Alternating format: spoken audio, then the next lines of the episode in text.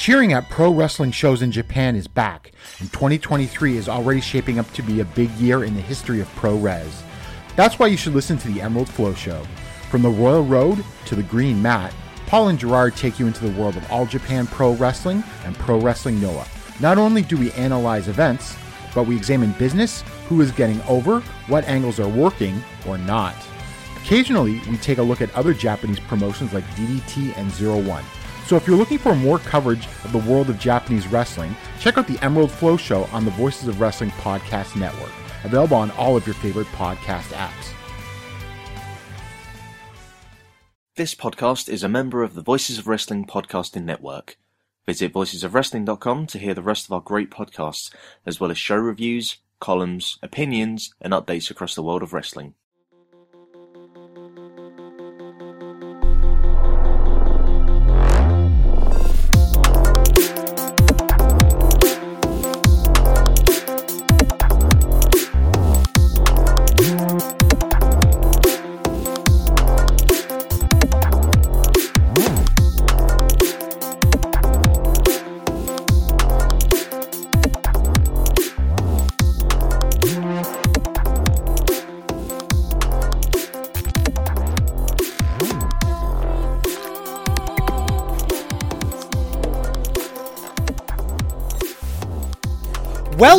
To Eurograps Express. I'm your host Neil David, and we are back once again to talk about all the exciting events on the British and European wrestling scene. Uh, I'm a week late again with an episode, and I apologise after saying I wasn't going to be late again. Uh, but last weekend, I ended up going uh, to uh, Belgium, to the Ardennes Forest, uh, to the Spa Grand Prix um, to watch that, which is a, a bit of a, a life kind of experience that I've wanted to tick off for a long while. You know, go to a Grand Prix. Um, I've been a, an F1 fan since I was a kid. Um, I remember watching it on ITV with my dad uh, when I was about seven years old, and it's just that it stuck with me. Uh, and the opportunity came up to drive down. There was five lads in a small Range Rover stuff driving down to Belgium, uh, watching cars go by at ridiculous speeds with the cheapest tickets.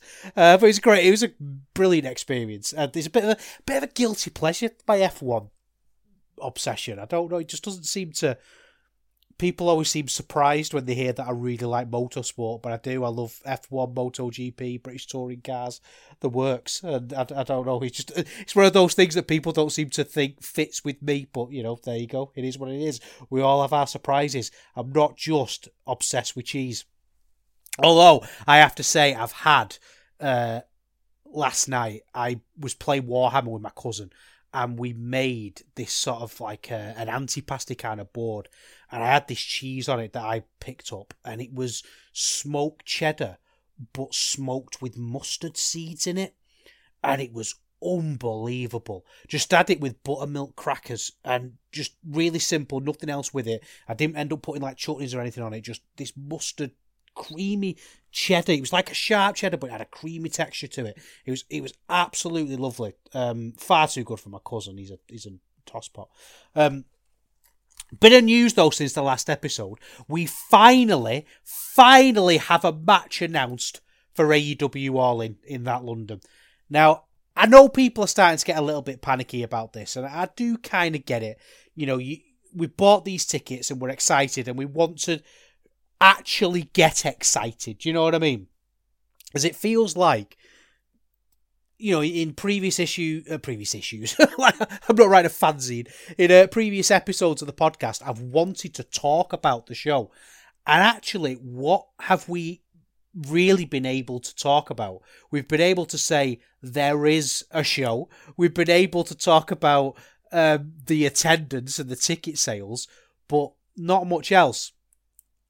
But anyway, they finally announced something. It's going to be Adam Cole versus MJF for the big bell, assuming that that's going to be the main event. I would, you know, you'd, you'd think, wouldn't you? Um, and I'm actually quite happy with that. I'm seeing a few people who are grumbling, and I kind of get it from a certain perspective because I'm not an Adam Cole fan. I never have been. Back to ROH days, NXT, obviously not. Um, I've never been a big Adam Cole guy. I think he's a bit he's he's not quite a jag, but he's not far off, is he? He, he? he just feels like there's not much about him to get excited about in terms of his work, in terms of his charisma. He's fine. You know, I enjoy shouting Adam Cole baby at three o'clock in the morning on a Wednesday as much as everybody, but he's not somebody who, like, what's the best Adam Cole match? Like nothing really springs to mind for me, and that you know might be a fault. It might have been, uh, you know, with me it might have been one sprung to mind straight away with you there, but for me, not very much. But this is the most AEW match imaginable, isn't it? Adam Cole versus MJF. MJF is AEW to the core. Adam Cole feels like he's very much part of AEW. Um, you know, I, I know that sounds like such a stupid way of articulating it because everyone on the show is part of AEW. But short of having, you know, something elite against FTR, which probably because of politics and whatever probably isn't going to happen, this feels like a very, very AEW match to have. And I know we could say, oh, I wanted this celebration of wrestling, and, and you know, we were saying, oh, they should book this person from Brit Wrestling, they should book this, and they should book that. Actually, they've sold a lot of seats based on having an AEW show. And it, that's a little bit of a weird realization that I had a few weeks after they went on sale. And it sounds like such a weird thing to say, doesn't it? That, hey, this AEW show is going to be, you know, aimed at AEW fans. And what better match can you have for the AEW fans than, than that?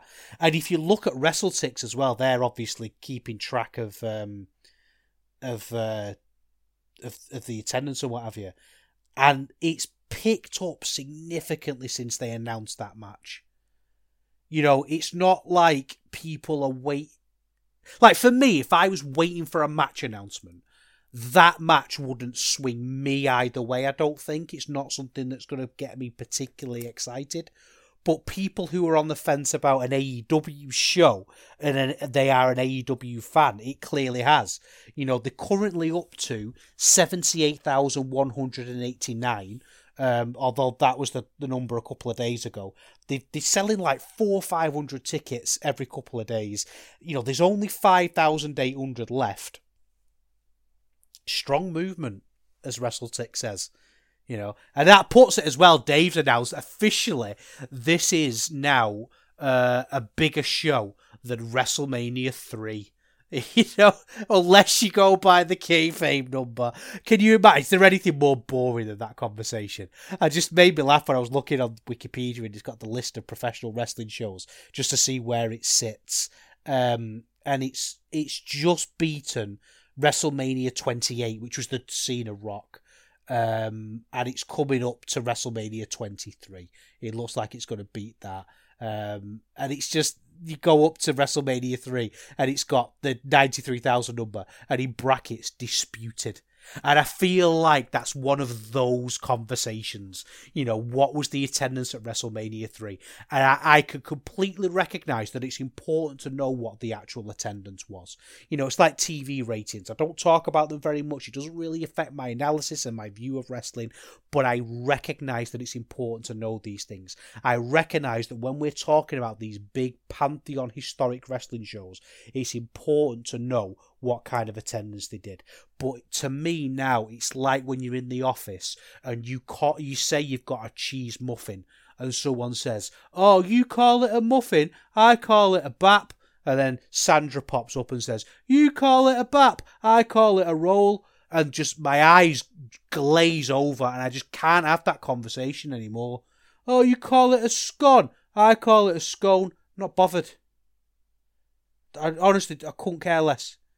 It's like the default conversation, isn't it? You know, and that's what the WrestleMania 3 attendance is. But I guess we could maybe switch that now and have it as the uh, all in attendance because it's beat it. Um, have you noticed Grado seems to be popping up a lot as well? And, and a lot of people are talking about, hey, imagine having Grado's entrance at, um, at uh, Wembley and having everyone sing that Madonna song. Um, Grado's rubbish. I, I, I never ever understood Grado. I get that he's very charismatic, but his his story was is that he wasn't a very good wrestler, but he really loved wrestling and he was there as like a fan.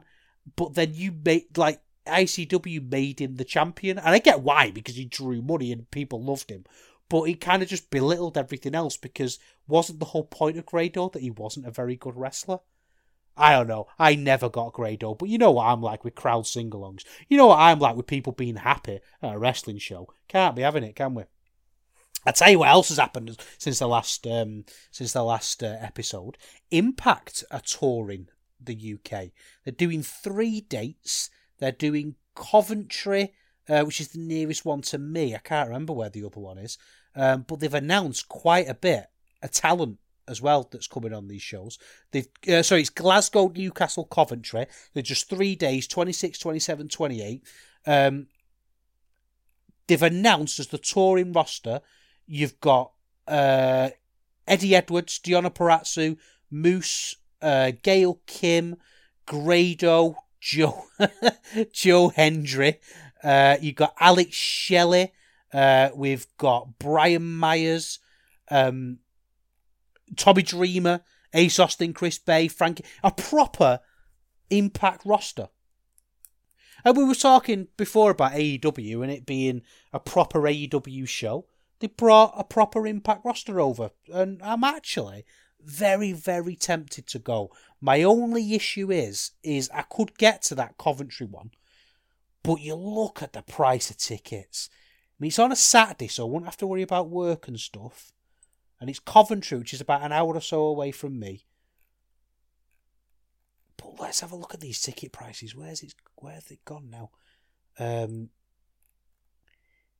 front row's 350 or 150 350 if you get like signed bits like you know if you go like do meet and greet that sort of thing and it's like 120 a reasonable ticket a general admission ticket is sold out oh there you go shut up neil bloody hell yeah general admission sold out you can get silver tickets now there's a couple of 80 quid tickets left which is like row four and five you, there's row two left and front row left. But wow, they've sold. I mean, look, Impact always do well in the UK, don't they? You know, we shouldn't really be surprised. I know it's a very different wrestling world these days, but wow, done really well. Another great announcement Fantastica Mania from RevPro. And like, how great is that? They're doing a UK Fantastica Mania. Um, they've announced the building that it's going to be in, and it's in Manchester, which is my neck of the woods, which I'm very, very excited about. Um, let me go back and find it. It's at the. Um, it's a full-on Fantastica Mania thing. It's a joint show with CMLL. CMLL. They're calling it Lucha Libre UK. Uh, it's in my neck of the woods. Uh, what's the name of the building? It's in a really weird place. Um, they put it on the website. If you go to cmlluk.com, you can sign up for it and everything. But where's the oh my what's it called? Let me go in the Discord. If you're not in the Discord, you should join it because um, there's a Eurograp Express room. But I know where it is. I just want to get you the right name. Um, the Love Factory. Now, if you think of Manchester City Centre, there's a bit out just outside of Manchester City Centre where Strangeways Prison is.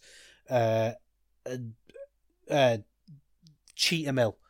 And then there's sort of a canal that runs between that area and town. And it's kind of down there. Um, if you've driven past it, you'll remember it because there's a paint factory, uh, which I recently learned does Warhammer paints. They do the Citadel paints.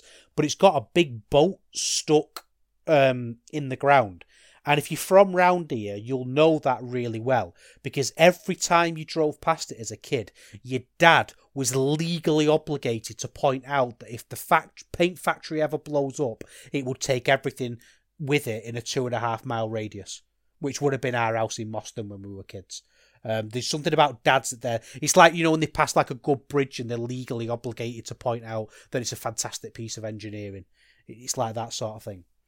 Um, so it's in a, it's in a bit of a funny place. Like someone asked me on the Discord, um, is it uh, was Bilko? Sorry, someone it was Bilko who's um, is it within walking distance of Manchester? And it kind of is if you're staying on that kind of green quarter, northern quarter uh, side. If you like your beer, there's a fantastic pub called the Marble Arch. And I think you could walk to it from there, It'd be about a 10 minute walk from there. So if you want to go boozing, you could get in at Piccadilly, work your way up to sort of the Marble Arch, and then you're not that far away. But I nothing's been announced for in terms of matches, but Fantastica Mania UK. Just cool, isn't it? You know, and it, it feels like we're going through these shows. And how great is it that we've got I mean, this I'm not even including the copper box. We're going to have a genuine AEW show. We've got Impact on tour in the UK, and we've got Fantastica Mania all within a couple of weeks of each other. Just feels like a, a bit of excitement, doesn't it? it feels like it's, it's a it's a bit busy, you know and it's nice to be busy. Um, there's another announcement. Um, I don't know if I quite put this in the pantheon of, uh, of of the others, but TNT are doing their joint weekend with GCW again. Uh, it's gonna be uh, when is it? It's gonna be a, again a similar sort of time. I think it was about Octoberish last year, wasn't it? Um, Oh, it's done that annoying thing. Yeah, it's it's no, it's early it's September. It's done that annoying thing on the website. You know where it, like jumps around and you go everywhere. But they're selling weekender tickets. They're seventy five quid. Um, you can go higher if you want to be a VIP weekender, but seventy five quid for three shows. It's not, you know, it's not rubbish, is it? Because they're doing uh, 15th, 16th, and 17th. Um, they've not announced too much yet, but last year it was basically a TNT show, a GCW show, and then a joint show. Um, and I'm assuming they're going to do something similar. Uh, they've announced a bit of talent, so there's no matches, but they've announced Jordan Oliver, Ali Catch, Masha Slamovich, Blake Christian, Effy. Um, you know, so it's the same sort of thing as last time. Starboy Charlie. Um, it, it, it's it, and I actually, I, did I enjoy it last year? I don't know. I have to go back and listen. I thought it was all right. And I think if you like GCW, then you would like it because it's just again an authentic kind of GCW style show. Um, not necessarily for me. Um, it was better than I thought, though. There's this weird thing about GCW. Someone else said this. I can't remember it was in the office Slack or the Discord, or I've just heard it somewhere. But GCW book everyone and they book really good people and a lot of people on it can wrestle really well but they don't actually book themselves properly and push themselves to to wrestle well so you don't get good matches. So even if they did announce someone really exciting for these shows it's still kind of hard to get excited about it because it's it's GCW isn't it Anyway, we should probably talk about some wrestling, shouldn't we? Um, so, what we're going to do this show, we're going to obviously review the live at London. Um, I've just watched it; it was on live. It's su- late Sunday night, um, and we're going to talk about that. Uh, we're also obviously going to talk about our favourite promotion, Purpose Wrestling. Uh, they had a show that's just gone up on the Patreon. The show was a few weeks ago, but it's just gone up on the Patreon to watch. And we're going to do a full preview, I think, of the Copper Box because I think pretty much all the matches have been announced. We might get a couple of bits and pieces, but we'll check in with Rob Reed and see where we're up to with attendance, and we'll break those matches down and get excited about them because let's we're on the road now to Wembley, aren't we? We're on the road to that London. All right, so let's go down south and talk about RevPro.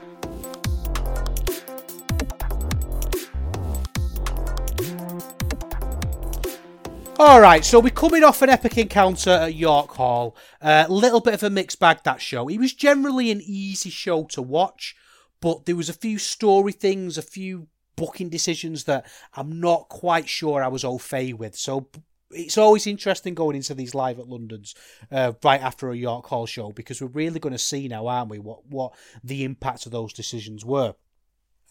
Um, and really, they're in a very, very tricky position because we're building up to a copper box. You know, not a copper box, the copper box. And it, it, it's a tricky one for RevPro because it doesn't feel like wheels are spinning like you would expect building up to a big show. They're not really pushing it in a way that I would have thought. They're not building up to it in terms of storyline like I would have thought. Um, I assume because they piggybacked off the back of um, AEW so quickly, and it's sort of maybe they have things already planned. You know, I, I don't know what the lead out is. Um, but anyway, let's talk about the show because actually, generally, like always with the live at London's, it was a pretty good show. It was a very easy watch. It was three hours, but it, it didn't feel like three hours. You know, it, it was everything on it was good and everything had a good clip to it. And it, it sounds like when I say that about Rev Pro, I'm always damning it with faint praise by saying things like that, but I'm really not. Like these shows are just good, solid shows. I think Rev Pro's hit rate in terms of just being entertained is higher than pretty much any promotion in the world. Like they don't hit the same highs as an AEW would, for example, but they never hit the lows that they do. You know, those some of those dynamites recently have just been dirges, haven't they? Whereas you're not going to get that with Rev Pro. You know, you're always going to have a certain standard, and I think that says a lot. You know, I, I, I, that is a genuine compliment. I think that shouldn't be ignored. Um, Harrison Bennett against Leon Slater was the first one.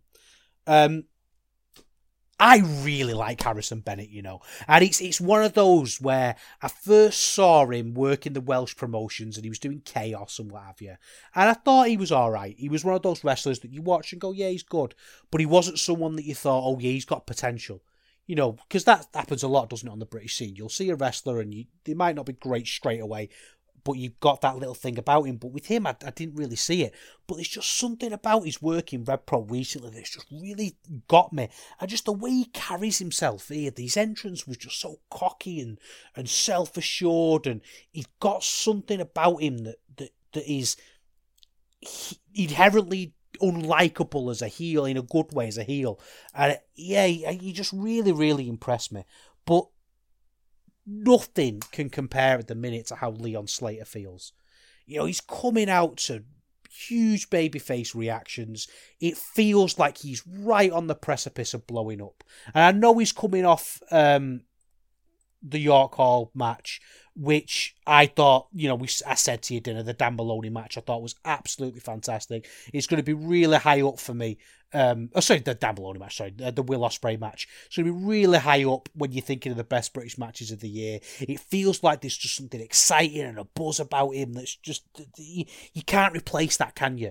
The, the, idea of somebody coming up for the first time and about to do something exciting, and that's why it's really important that he gets it right as well, because it's the old toothpaste in the tube analogy, isn't it?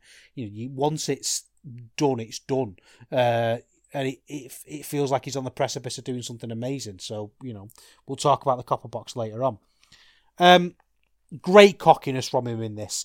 Now there was a spot in this that he was he was a really good match. You know, he was he's kind of like you'd expect. Fifteen minutes, action packed, really good. But there was a bit in this that stayed with me where Harrison Bennett jumped to the outside and was cockily looking at the camera and he was kind of being filmed from below like up, and you could just see Leon Slater running towards him. He he dives feet first between the top of the middle rope and boots Harrison Bennett right in the back of the head. And the visual of that shot looked amazing. Such a great spot. It looked like it absolutely killed. Unbelievable stuff. It, it looks so, so good. Um, the hang time on Leon Slater's work. You know, this is why it was really nice to have this match because you kind of know he's it's an opener. It's against Harrison Bennett, who's who's further down in the card than Leon is, and you know Leon's going to win. But he, he just let you kind of enjoy his work and really appreciate things like the hang time on his drop kicks. Just unbelievable. I would say this was really good for Harrison Bennett actually because it established him and his style quite a bit. He's he was very brutal in his style with this one, very hard hitting. Like, you know, Leon Slater would be flipping around, and then Harrison Bennett would do that great thing where he'd punctuate with a great clothesline or something. You know, like he'd, he'd bring things to a close and like little runs and things with a bit of power kind of like Connor Mills does when he's against a faster wrestler. I really liked that. Thought that was really good. The only the only thing with Harrison Bennett is, and I know again this isn't a significant match, but I think it's just something to be aware of, is that he's kind of doing that heel sadistic cackle. You know when he really hurts someone, he do then kind of laugh and look, man. And I just, I, I don't like that character in anyone. You know, it's it, it's it it's a weird way to behave, you know, like your Seth Rollins or something. Just a really bizarre way to act. Um, so I, I, just I think he just needs to be really careful with that kind of thing because it, feels like if you know if you were a wrestler it would be really easy for you to go down that road and I don't think it it fits anybody and it didn't really fit him either as well. Um, Slater got really aggressive at the end of this, really aggressive, and I like that. You know, like his Blue Thunder bomb had a had a real slam to it that I thought was excellent. Um, I've written in my notes for this match, and I, I don't know why. I've written, "Do we trust them?" That's weirdly ominous, that isn't it? I've completely forgotten why I've written that down. Do we trust them? Don't know. Who am I doubting? Don't know. Feel like everyone in my life, I, I, I trust them, so I don't, I don't know what's going on there. Uh, next up, we had Greedy Souls against a returning Velocities. Now, here's a bit of a controversial opinion about the Velocities. I don't think they've done their best work in the UK, and I've always enjoyed the matches. And when they come over for Great British Tag League, and they have the they have the couple of matches against Aussie Open, I never thought they were all that. And I, it was a weird one because when they came over and had these matches, and because obviously when they did it in Australia, it was five stars from loads of people. Everybody loved these matches they were having, and that was kind of the standard that you were judging them by. So I feel bad that I'm judging them by this ridiculous standard of essentially saying have some of the greatest matches of all time. Otherwise, you know, I'm going to be disappointed. But I do just generally feel a little bit disappointed by the velocities when they come over here. Um,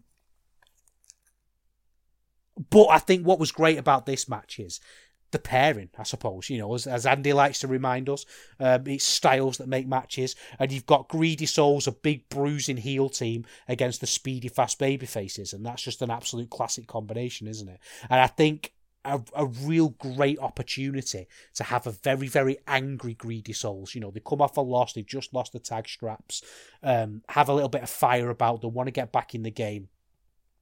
And I think that, that that's really cool. I think the problem with this match is, and it was it was fine.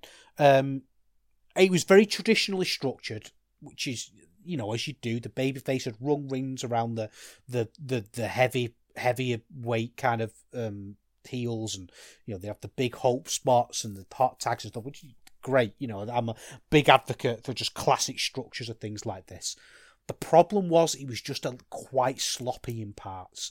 Um, it was like they weren't quite on the same page, and I'm starting to see this a little bit with Greedy Souls. Is that when they're against faster tag teams, it just seems to fall apart a little bit. You know, they never seem to be able to do things quite up to the speed of their opponents, if that makes sense. And I know I'm explaining that in a very clumsy way, but yeah, there was just lots of clumsy little spots in this.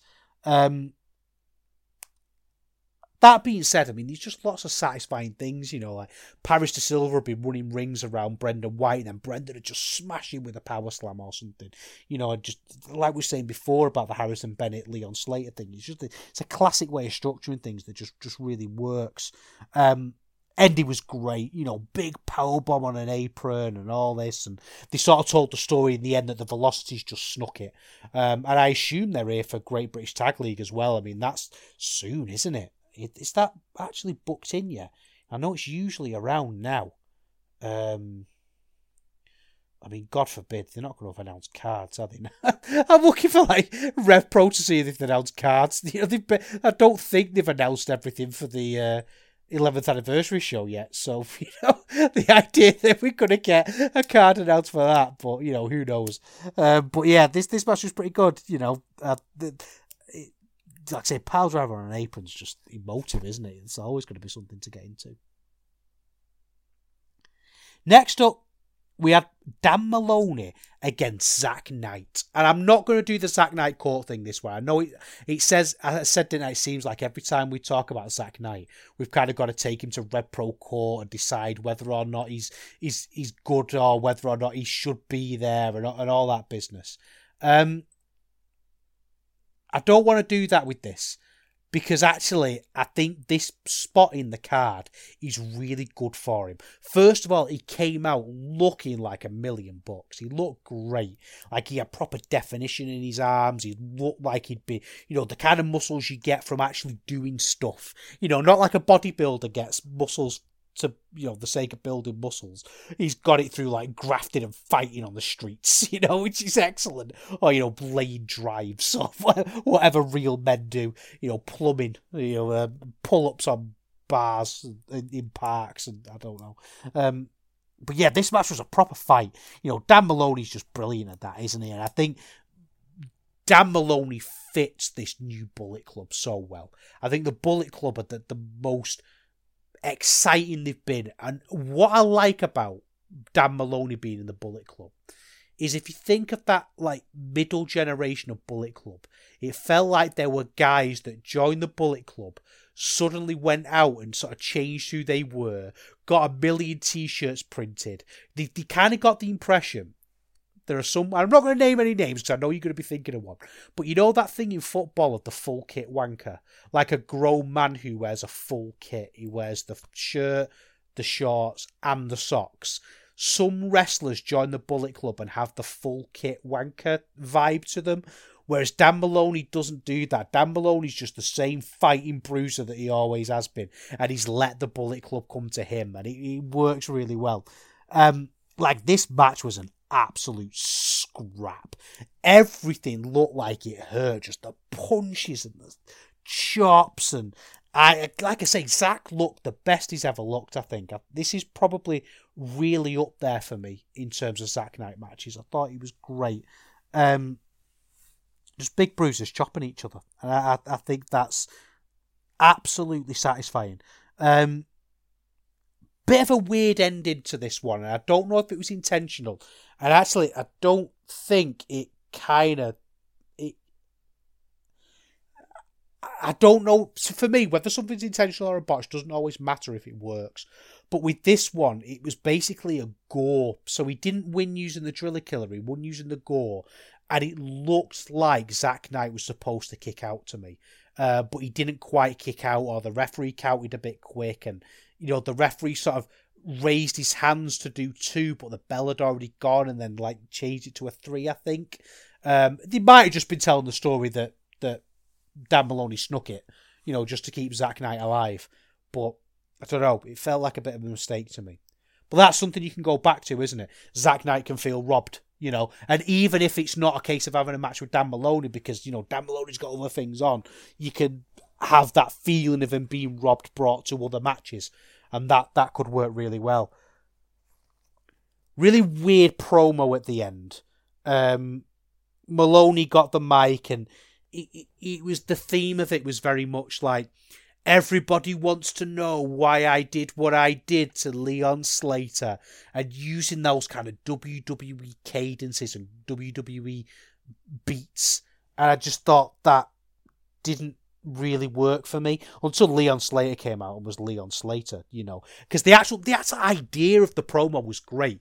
The point was that Dan Moloney was saying that nobody knew who you were, Leon, until I came along. You know, and I got you were getting too big for your boots. You know, you thought you were my equal, but you're not. You remember who put you where you were, sort of thing. You were nothing till I came along. And then Leon Slater comes out and essentially says it's the other way around. You were on your way out, Sunshine. You know, you were this didn't know what to do after WWE. You were all over the shop. You were sniffing at Will Ospreay's skirt and it was teaming up with me and being with me and being around me that made you relevant and exciting because I'm this big hot prospect that everybody wants to be around. So a great idea for me, like you know, building to the match at Copperbox, just a fantastic natural little story. Um, just the problem was there was just a few too many WWE beats in there, for want of a better expression, that just didn't serve the story or didn't really make any sense to me. Um, but yeah, still, you know, great match, I thought. Really good match.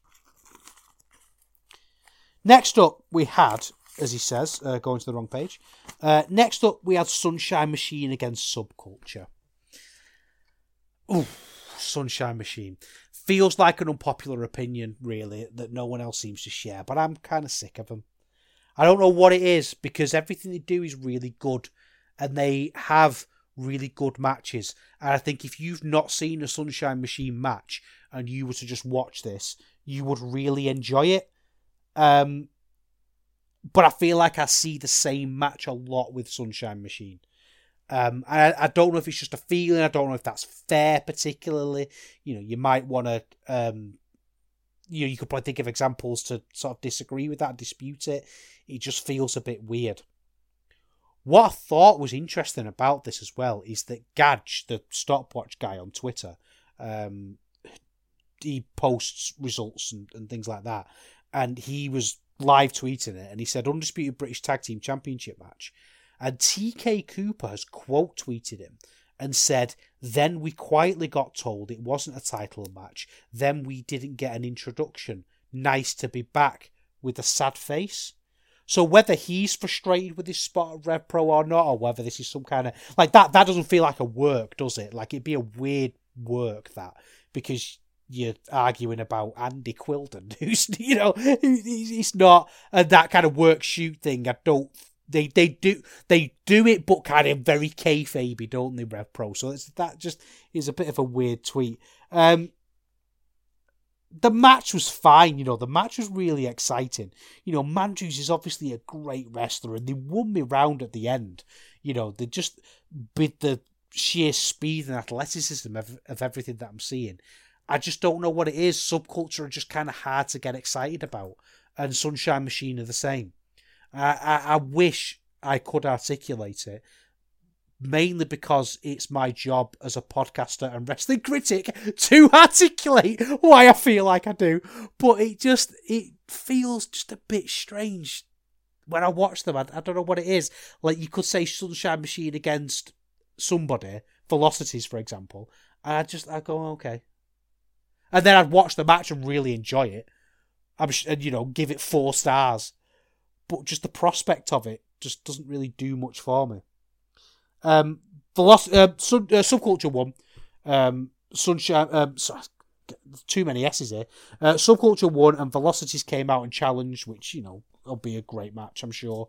Um, but just this match itself, I was just a little bit not in love with, I suppose. Okay, next up we've got Alex Windsor against Hyan. Um, tell you what, there was someone in the crowd for this, flipping X, screaming over the entrance, uh, like the introduction. I'd hate to be sat. I'd hate to be sat next to whoever that was because they were flipping loud. Um, pay your money, champ, what you want, I guess. Um, it was Alex Windsor against Hyan. I can beat around the bush here, or I could just come out and say it. Heel Alex Windsor sucks. I really don't like this heel Alex Windsor. And it's not even that heel Alex Windsor sucks. It's that's what it is. It's this heel Alex Windsor. She's come out, she comes out and she's smirking at the crowd. She's a baddie now, and I don't care about the audience. I do you know who's saying about the Dan Moloney and the WWE beats? This is the same. This is how WWE do heels. You know, I've turned my back on the Rev Pro universe kind of vibe to it, and it just it, Alex Windsor's better than this. Alex Windsor is a top class worker, and she could do a better heel than this. I'm convinced. I just, you know, the idea of turning her back on people at York Hall and suddenly smashing people with chairs. It's too corny for me. That I just don't think that works at all. Um, I have to say though, out of this match, that Hyan was fantastic. I think Hyan's having a great run.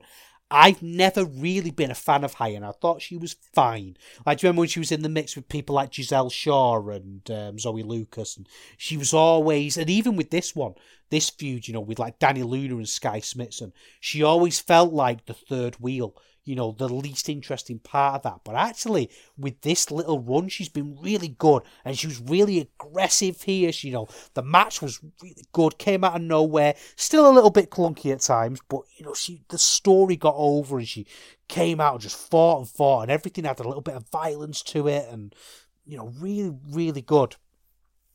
And then the ending came, and as we said, Alex Windsor is now playing this heel so what she had to do at the end is do this weird ref distraction of kind of get the apron, fold it over, and then while the referee was distracted, sorting the apron out, grab a belt and smash Hyan with it and win. Now, not only is that a bad ending anyway, it's just it's just a boring ending to a match. Alex Windsor doesn't need to do that. She's been established as a fighting champion who only lost the belt through injury. She's already established herself as a world class wrestler in the Rev Pro world, in this sort of kayfabe arena, if you like. She doesn't need to resort to that kind of thing.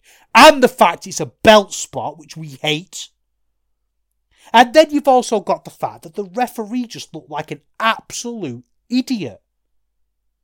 It was such a stupid thing to be distracted by and to miss the belt shot that it doesn't make Alex Windsor look clever. It doesn't make her look like she's outsmarted someone. It makes her look like she's outsmarted a baboon. I just do not like what they're doing with Alex Windsor at all. And the promo she delivered at the end of this, rambling on and on and on. I don't get what she was doing in the promo. Just seemed to ramble for ages and ages and ages. And it's such a shame because she was a great seller in this. You know, the work was so good for so much of it. I, I just really didn't understand what, what they were doing here. I really don't. I don't understand why this is better than Alex Windsor just wrestling in a bit more of a bullyish, cockyish way. You don't have to do that. You know? It's just bizarre, isn't it? That that, that every now and then Rev Pro just tell brilliant stories for the most part, and then just drop the ball like this. Like I don't. The question I always have for Andy, and I've mentioned this on the show before, is you've got to think, why is this better than just doing the obvious? It's like he doesn't want to do the obvious story, but then does something that's just worse. I don't understand. I, I really don't understand at all. Main event time. It was a 10 man tag elimination match. I like this idea. You know, doesn't. I, I think the problem with Live at London is that they often just do a load of singles matches, maybe a tag match or two in there. And they don't really do things like this, but they want to sort of treat it a bit more Korakuen Hall and do these 10 man tag eliminations. I'm into that. Just to, not every time, but just to mix things up a little bit. I think it's a pretty decent idea. Uh, it was Callum Newman, Wild Boar, Jordan Breaks, and Connor Mills, uh, and Trent Seven against Robbie X, uh, Michael Oku, Sha Samuels, uh, Luke Jacobs, and RKJ. So you've essentially got heels against baby faces, but then having Jordan breaks on the heel team, which is a little bit weird, a little bit of a strange way of doing things. Um, but essentially, here you've got the male stars of Rev Pro, haven't you? You've got 10 blokes. You know, I know you've got Leon Slater and Dan Moloney further down the card and what have you, and you've not got Will Ospreay there. But you've got, I mean, what a roster. Like, do some random matches with that you know, um, Oku against Jordan Breaks or Luke Jacobs against Wild Boar. You know, names that aren't even connected at all, and you could think of great programs to do. You know, just the, just the depth of the roster is fantastic. Um, it's kind of cool, like an old school Survivor Series thing, isn't it? This match, it's, I don't know what it is. It's really weird, but really cool. Um, you know, it started off really exciting with all the baby faces doing a big dive, and you know, Sha did his big moonsault out to the outside, and lots of great little bits of chemistry here that we've had established as well. You know, I'm talking about the new matches there, but you've got Mills and Connor X Mills and Connor X, uh, uh, Mills and Robbie X having a little bit of a to do that was great, and then you'd have Newman against Robbie X. In fact, Robbie X against anyone. That was the thing that I took away from this is that Robbie X spent a lot of time in the ring, and he was pretty much the best one throughout. there was a Luke Jacobs uh, wild boar thing that was just really exciting and powerful, and, and I liked it. Um, there was a brilliant bit, and I, it's kind of like I didn't even think of the Mills Oku thing, but there was a bit where Mills and Oku just kind of looked at each other for a bit, and then on the apron, and Mills punched every member of Oku's team and knocked him off the apron apart from Oku and they just kind of looked at each other. And it was just a little moment. There was no big thing between Mills and Oku in this match. It was just a little moment that recognises that, okay, we're not telling this story right now, but this story hasn't gone away. It wasn't resolved. And I, I like that. You know, they've got something you can go back to. Because obviously Oku's champion at the minute, isn't he? Um, Trent Seven uh, did wrestled in the Enfield style, i.e., not doing anything uh, for most of this match uh, which I thought was was was preferable to be honest with you because I don't think he's very good. Um, he's still coming out with the belt, you know, he's robbed the belt and he's kept it. I just that story's kind of a bit trash. I think I don't really get it. Um, but what stood out to me quite starkly on this, and something that we've kind of been moving towards for a while, is RKJ. RKJ feels as cold as ice. And I think it's Rev Pro's fault. I understand there was the injury that had him vacate the title. Well, well, his brother lost it. His uncle lost it for him, whatever. He had to lose the title. But I don't think that's why he feels ice cold. He felt red hot building up to that match with Ospreay. He beat Ospreay and it felt like a big moment. And then they just put him in weird tags. They had him do comedy stuff with Curtis Chapman and then he got injured. And they brought him back and they're not putting him. Like, say, why is he not in the Dan Moloney kind of position? Where he's having exciting singles matches? You know, they bogged him down in the the the Zack Knight matches, which were always going to have a ceiling. That's what it is with Zack Knight. He doesn't have to go to Wrestle Court anymore because we know he's good. He's just good with a ceiling. I just I don't know why they weren't just having work rate matches with Zack Knight, those main event work rate style matches, and the crowd just didn't react to him here. And when he came in and started beating people up, it just didn't feel exciting. Jordan Breaks felt more exciting. You know, Jordan Breaks was eliminated fairly quickly, but he had a good bit in the middle where he was just tying people up in knots and, and doing, you know, his his throwback world of sport style wrestling, catch as catch can stuff. And he felt more exciting than RKJ. And there was a time when we were saying that RKJ was going to be one of the biggest stars of all time in Britain you know, I remember writing in reviews and saying about RKJ that Rev Pro needs to make the most of him now because he's going to end up at AEW or New Japan. And now with sort of 2023 eyes and looking at the way he's perceived here, like that just sounds ridiculous to me. You, it felt like he was moving in that direction, then it's just fallen off a cliff, fallen off a precipice. Which is a, a shame, really, because, you know, think back to those Robbie X matches he was having, and just great matches. Different matches, violent feeling matches. Felt like he was a wrestler on another level, and now he just feels he's. I forget about him. Really, really weird. He eliminated Jordan Breaks as well, and uh, like I say, I think Breaks came out better. Um, I tell you something that did really, really um, work me a little bit here is when people are making these little jibes at Trent Seven. You know, they'll say like, "Oh, you're not in the WWE now, bitch," and stuff. And it's, Michael Oku did the uh, not not not the way. What did he say in his promo uh, against Trent Seven? Oh, what was the phrase? Uh, hang your head in shame. That was it. And they're having these little digs at him. And I know that it's a work. And I know that they're probably Trent Seven's idea, aren't they? He's probably saying, hey, use this. You know, he's an old school worker. But I can't help but pot for it. I just think it was really, really funny. Uh, Oku eliminated RKJ accidentally, which I, I didn't really like.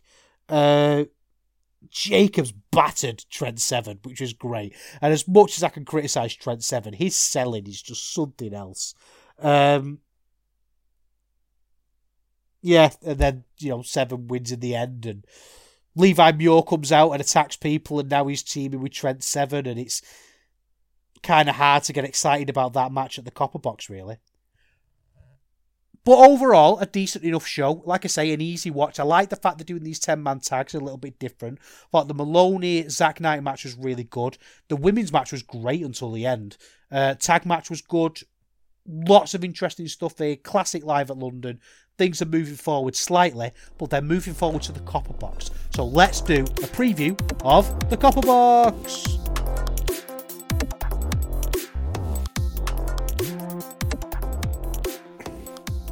Okay, so the Copper Box. Um, as I say, Rob Reed, uh, Wrestling 101, uh, former British Roundtable host, is keeping up with the numbers. Uh, you can follow him on Twitter at the R Double.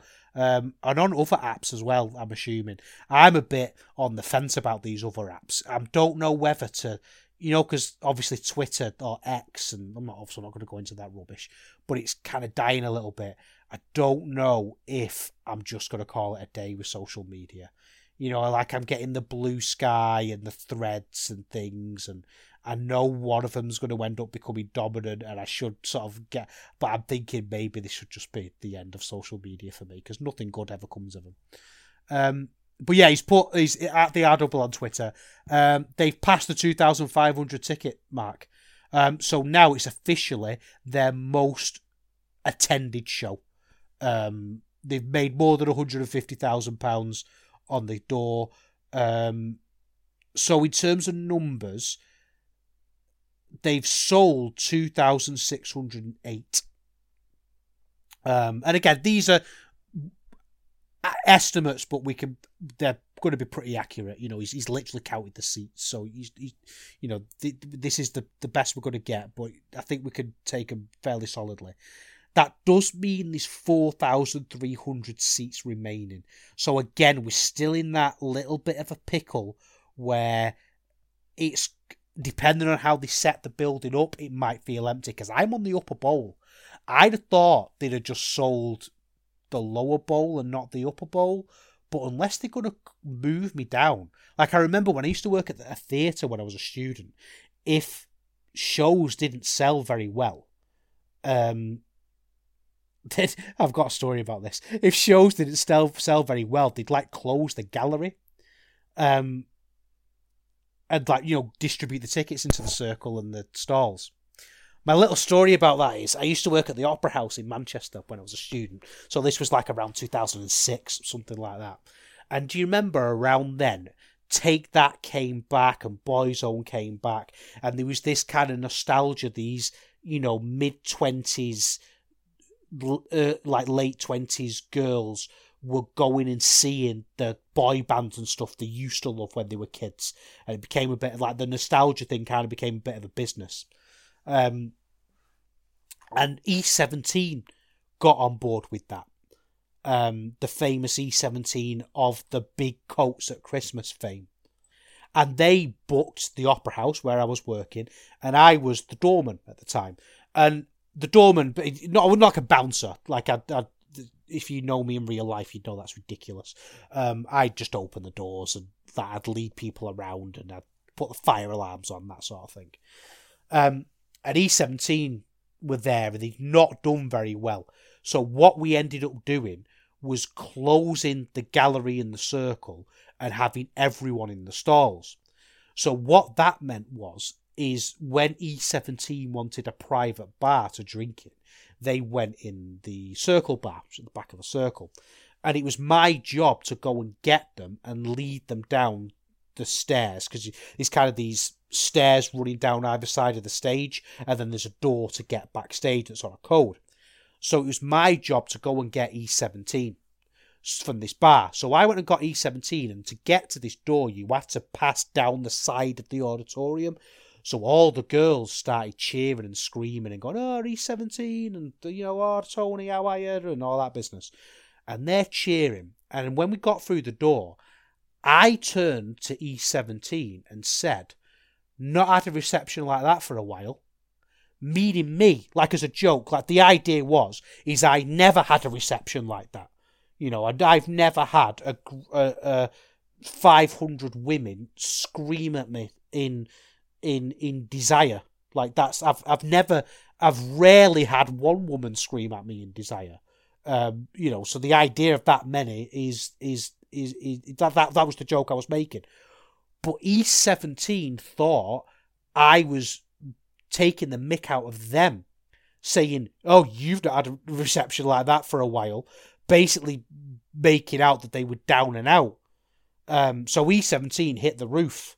You know, as a collective, there was four of them. I think Brian, uh, one of them wasn't there um, and and two others I can't remember. They were they were going mental and like the manager was complaining to my manager, and I got drawn into the office and I had to retell this story.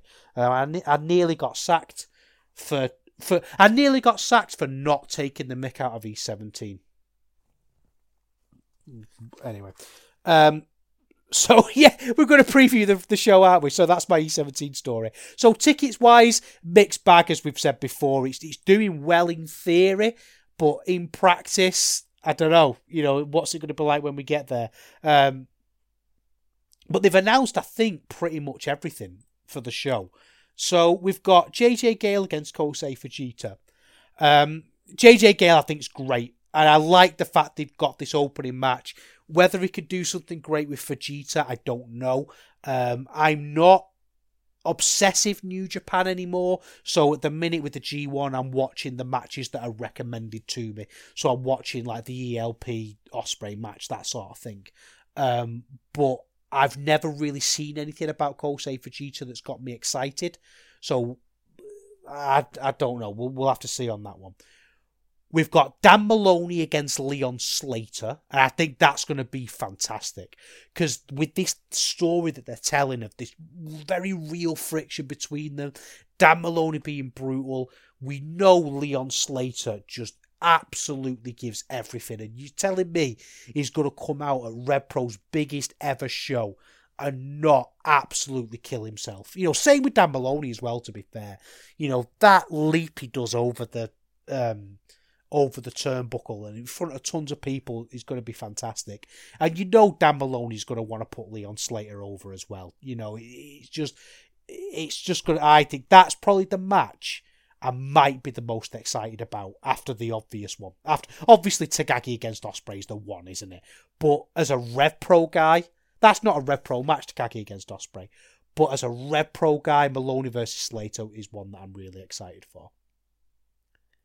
Next up, get this one. El Phantasmo and Shibata against Finlay and Gabe Kidd. So Gabe Kidd has got Shibata. He's got him in a tag match. I'm going to see Shibata wrestle. And this is such a weird one for me because, that, again, you don't want to piss in people's cornflakes. And if I'm excited for it, and I know people are excited for it, um, there's just something about Shibata that I was talking to the office Slack about this, and the best way I could describe it is if you tell me I'm going to watch a Shibata match in 2023 on tape, I don't really get excited for it. And obviously, that's not a reflection of the amazing work. He's one of my all time favourite wrestlers. You know, talking to Rob Reed before, he was doing the Wrestling 101, and I wrote about um, Okada Shibata for that because it's my favourite match ever. Ever. Um, but if you tell me I'm going to watch a tape match from 2023, I'm not excited. If you tell me I'm going to see him live, though, that changes things. You know, I'm going to see, and obviously with the history he's got with Rev Pro and all that, I think it's great. I think El Phantasmo's firing on all cylinders. Finlay's the best he's ever been. You know, he's not my favourite wrestler in the world, but, you know, I'm excited to see him. And Gabe Kidd's Gabe Kidd. You know, I think that's going to be a really interesting match to see. We've got Tomohiro Ishii against Luke Jacobs. That's a match, right? I know, again, Ishii's not quite what he was, but Jacobs, that's, you know, those two. That's what Jacobs is working towards, essentially, isn't it? He's being like Tomohiro Ishii, and having those two have that's going to be a great match. That's going to be a sleeper match, I think. That maybe people who don't follow Rev Pro as closely as we do aren't going to be that excited about, but actually, when it happens, woof. Then we've got Zack Sabre Jr. against Ricky Knight Jr. And I know that's going to be a good match, but the Ricky Knight Jr. thing, it's hard to get excited, isn't it? Takagi versus Ospreay, we don't need to talk about that one. That's got a potential to be the match of the year. That just has match of the year potential written all over it. So you know, let's see. That, that that's one of those anyway. You just sit there with your arms folded, knowing you're going to watch a great match.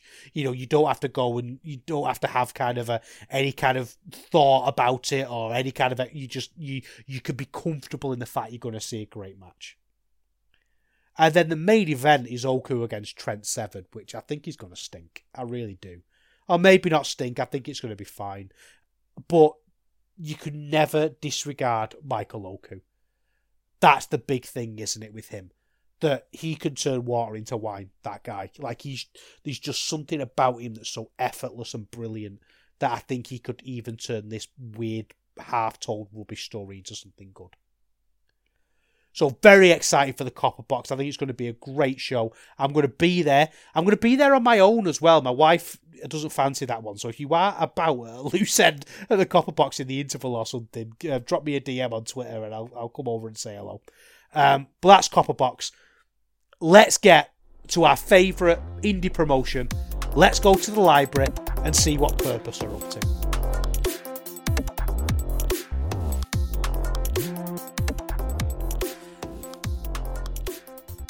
So we're off to the library then to talk about Purpose Wrestling. They had their guerrilla radio show. Um, we'll always talk about Purpose Wrestling on this show. I think if they do a show, I want to talk about it. And I know there's probably other stuff like GWF that I, I could be talking about instead. But there's just something about Purpose that I absolutely love. It's just something about the passion and the love that they got for wrestling that just comes through. And I, I want to talk about it. So we're going to go and have a look at Guerrilla Radio. Um, it started off with the 8 7 against um, Chapman and Will Kaven. It was the younger Chapman. What's he called? I can't remember his name. Um, the 8 7 looked great. You know, cool as anything. Do you know what I like about the 8 7? And this was uh, Remy and Wavy. Um, I like the fact that they look natural. Like they don't do the weird pro wrestling poses. They just sort of come out and are naturally intimidating and naturally cool looking. Uh, naturally have like a great swagger about them. And I think in this day and age, it kind of so I sound like an old man then, but these days that kind of just stands out, doesn't it? When someone's been stripped of all the pro wrestling bollocks and they just are cool, intimidating looking people. Because Remy, I've never seen before and he looked great. And he was really impressive here. Like he's not a wrestler I've ever come across. I think he's relatively new to the game, and just the way he was dropping these huge bombs, the way he was working was absolutely incredible. And more what he could do with his face as well. Like he dropped this huge Liger bomb, and his eyes would just be wide with brutality and anger, and came across brilliantly. Came across looked like a million bucks. Um, Kaven a little I'm a little bit funny about. Um didn't really like Will Kaven's work in Rev Pro. Um, and I was always a bit conflicted about it because I think Will Kaven is a really good worker. My problem with Will Kaven was always his presentation. So he feels a bit like a pound shop Seth Rollins he's a bit edge lordy with the trunks and and he, comes across as a bit of a creator wrestler. He does the weird cackling and the, the weird heel stuff that we were talking about before. But when he works, he's a much better worker than that. And I think if he changed his presentation slightly, he'd be really exciting and interesting. But he doesn't. He just kind of pigeonholes himself a little bit, I guess, which I, I think is, is is a real shame. Um, this match was really good. You know, I, I thought, like I say, Remy was really impressive. The gut wrench he did was was great. His drop kick is great, and this is what I love about Purpose. Is it feels like you're always finding a new wrestler. You know, you come away from every show thinking, I've never heard of that person, or I, I, I've seen the face or the name from Twitter, but now I've seen them and I get them, and they get time to do things in a really good light. Um, so yeah, Remy's going to be one I'm going to be looking at in future. Uh, next up, we had Ollie Peace against us. um, Ollie Peace is he's he's a rapper now.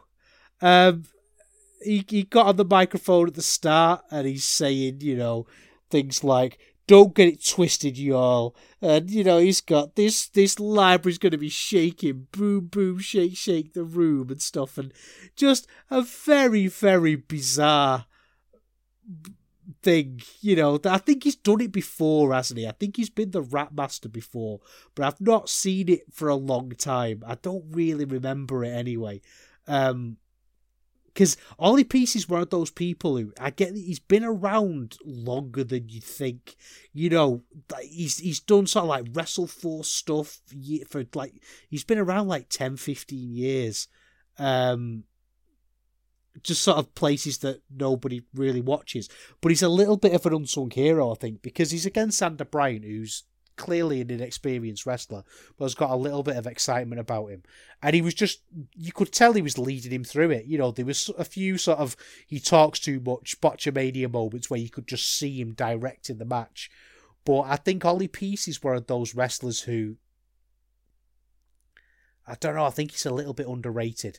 I think he's he's he's a bit of a veteran that would would fit in in a few more rosters than he perhaps gets the opportunity to work for, if that makes any sense. But yeah, yeah, really good. Great selling, you know, as he was running the match. I thought Xander was good, lots of high flying stuff.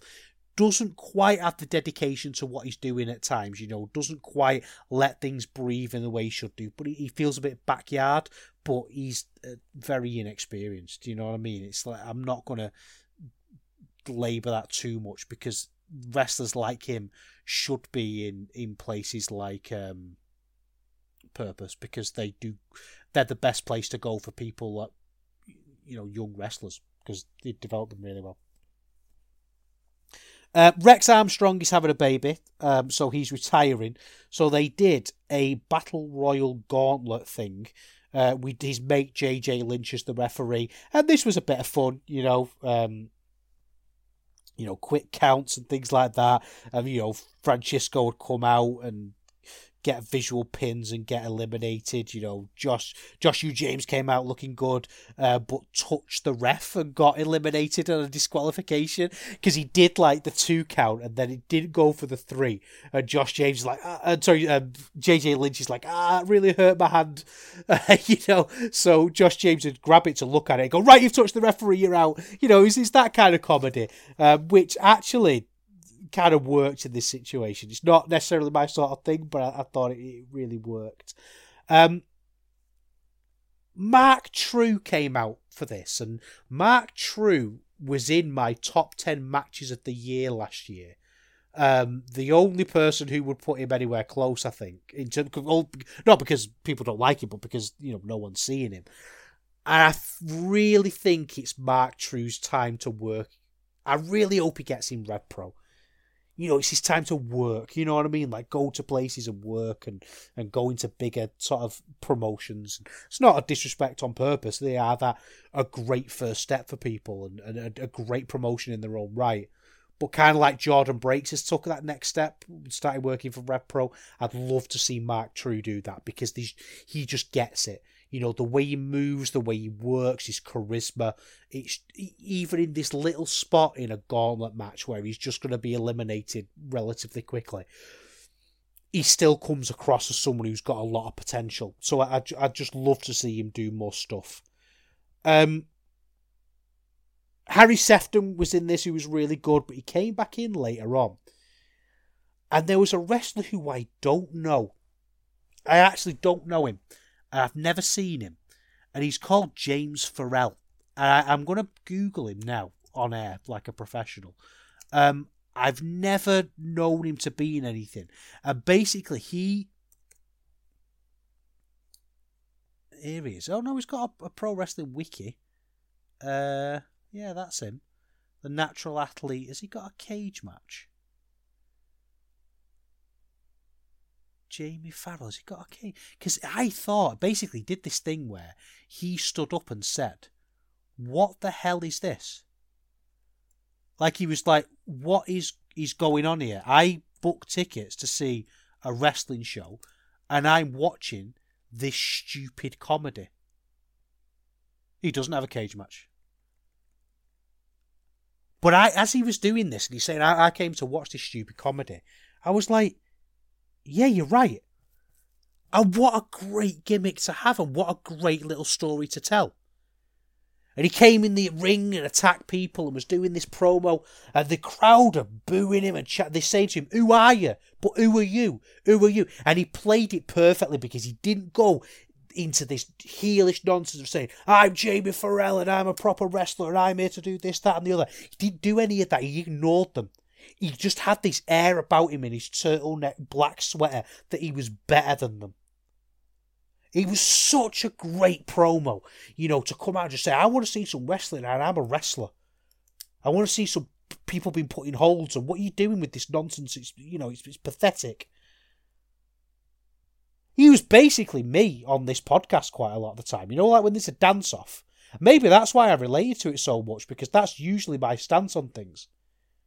And I love the idea of them having these people like the Chapman brothers in there and the, you know, Caver and these kind of caricature kind of comedy wrestlers. And then just having this guy who's like, no, I'm a proper wrestler and I'm going to stretch you.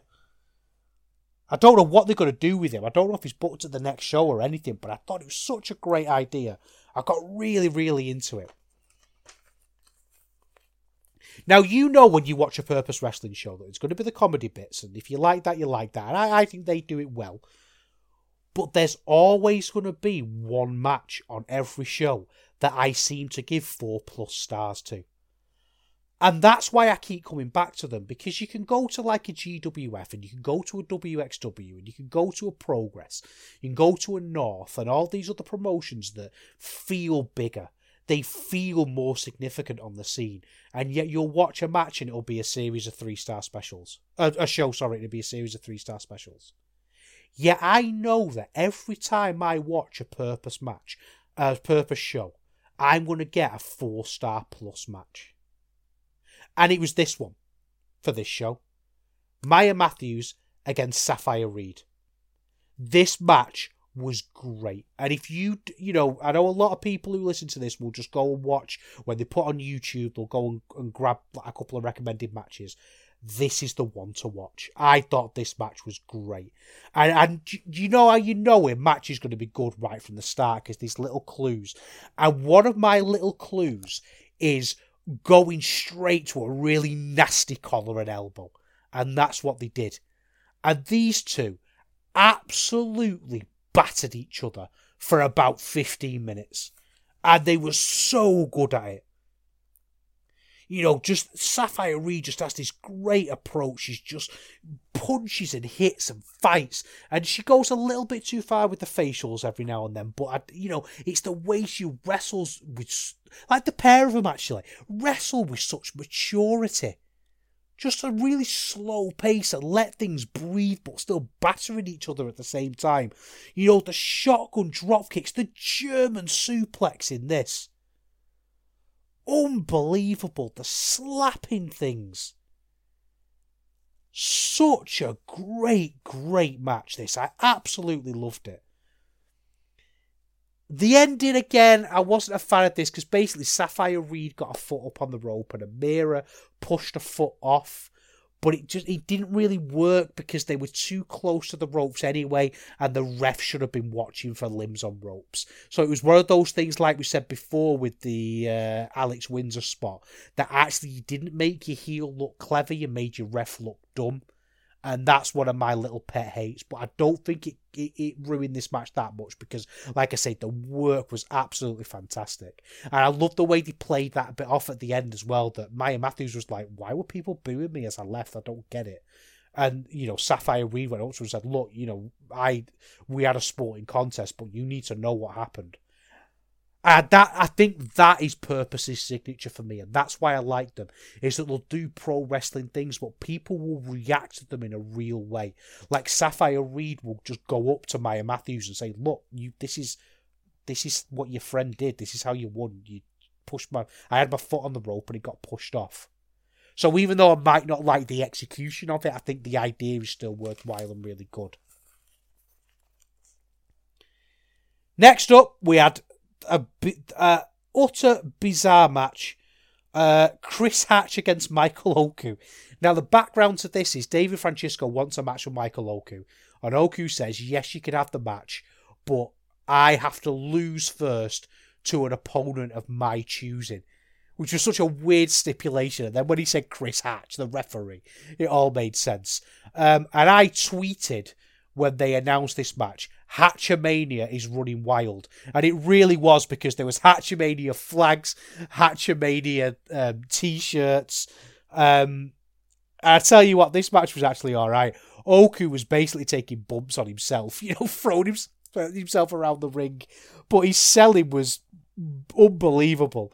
You know, there was all sorts of little cokey spots in this because Chris Hatch is, I assume, his wife or his partner or something came out, and she's a photographer for the promotion, and she, you know, Oku got Chris Hatch, tied him up, and said to his wife, "Get the camera and get a picture."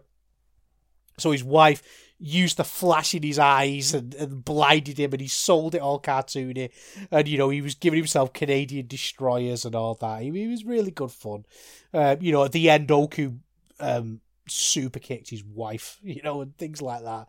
Uh, but Chris Hatch won, as you as you probably expect. He won by count out because um, Oku got too cocky. So basically, you know, it's just you were going to get the Francisco match now, and I, I just thought that was really exciting. Then we had the main event. We had Jordan Breaks against Nino Bryant. Now, Nino Bryant won this. Um, Nino Bryant is very much Purpose's guy. You know, they've sort of portrayed him getting fluke wins against people like Ollie Peace, and you know he's been working his way up, and he's been having some really good matches, and he's he's he's very much a purpose wrestler in the sense that you look at him in a promo picture and you think, who is this child, you know, and then he has a match and you have to shut your mouth, you know, because he he has great great matches, and this match was I I really enjoyed this match. Um, I like the fact it's a promotion. They're not afraid to do babyface versus babyface as well, which is really cool. And, and Breaks was utterly dominant here, like you'd expect. He did this move at one point. Like he was doing all his usual submission moves, but he was doing a lot of power moves as well because he could, you know, because he's Nino Bryant's a lot smaller. And he did this weird kind of boss man slam spin into a neck breaker, a back breaker, sorry, that was brutal. It looks amazing. And Nino Bryant's selling is just off the charts. Um, great stuff. You know, Breaks was just battering him all the way through. and I like, you know, what I said about making little stories make sense. They really did that here because Jordan Breaks isn't a brutal wrestler, he isn't a malicious wrestler, but he's defending that belt. And he knows to defend that belt, he's got to take it to the next level. And that's the most important thing. And it, it really, really um, you know, kind of added to it, made it feel more serious and more important. You know, big styles clashes and, you know, breaks just being able to sell Nino's comebacks really, really well. Um, Nino Bryant won, and he's the champion now, which is an interesting one. I don't know. I, he didn't feel like he was ready to be champion in kind of his story. I felt like that was something that would have been built up a little bit longer. But I'm wondering if you know Jordan breaks his his he's getting a lot more work in places like Rev Pro, but then he's going to get beat a lot in Rev Pro, so he does kind of make sense to take the belt off him. I, I don't know if it is something like that or they just want to give Nino Bryant a chance, but either way, I think Nino Bryant has got enough goodwill for me to go along with it. I think he's had a lot of really great matches uh, in in purpose, and I, I'm, I'm really excited to see what he does. Again, this is another purpose show that I'm recommending that you watch. I think it's as in terms of show from top to bottom, it's going to be as good as anything you watch in Europe. I I think they're one of the most underrated promotions going. I really do. And I every time they do a show, we're always going to review it. Get on the Patreon, get subscribed, get on the YouTube, get watching. Anyway, let's wrap things up.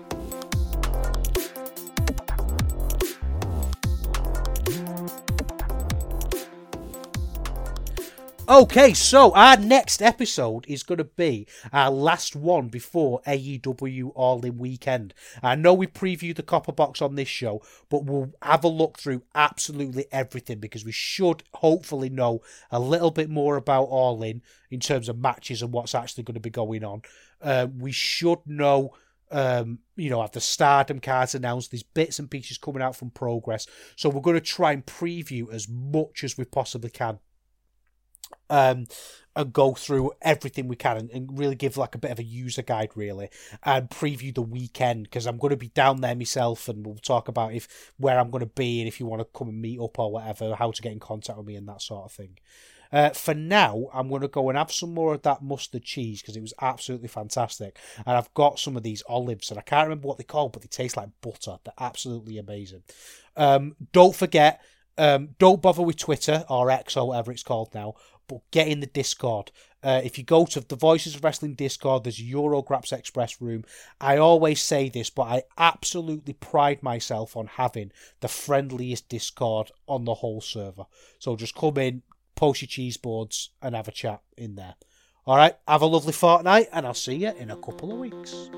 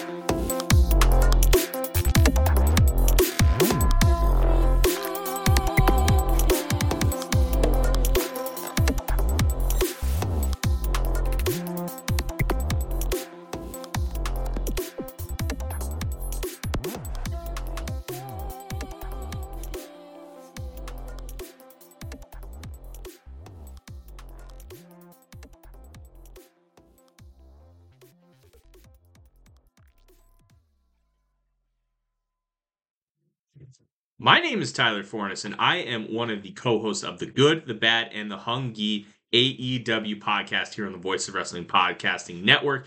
We take a broad scope approach to the world of all elite wrestling and the entire universe of Tony Khan. We talk about the big matches, the big stars, the promos, the storylines, and we also look at it from a big picture perspective. How are things going to change over the course of the next 10 years with AEW still in the picture? How are companies like WWE going to adapt and adjust to AEW? are they going to be a similar way like they did with WCW in the late 1990s? Will there be a counterpunch? We talk about all of that and more on the good, the bad, and the hungy every week on the Voice of Wrestling Network.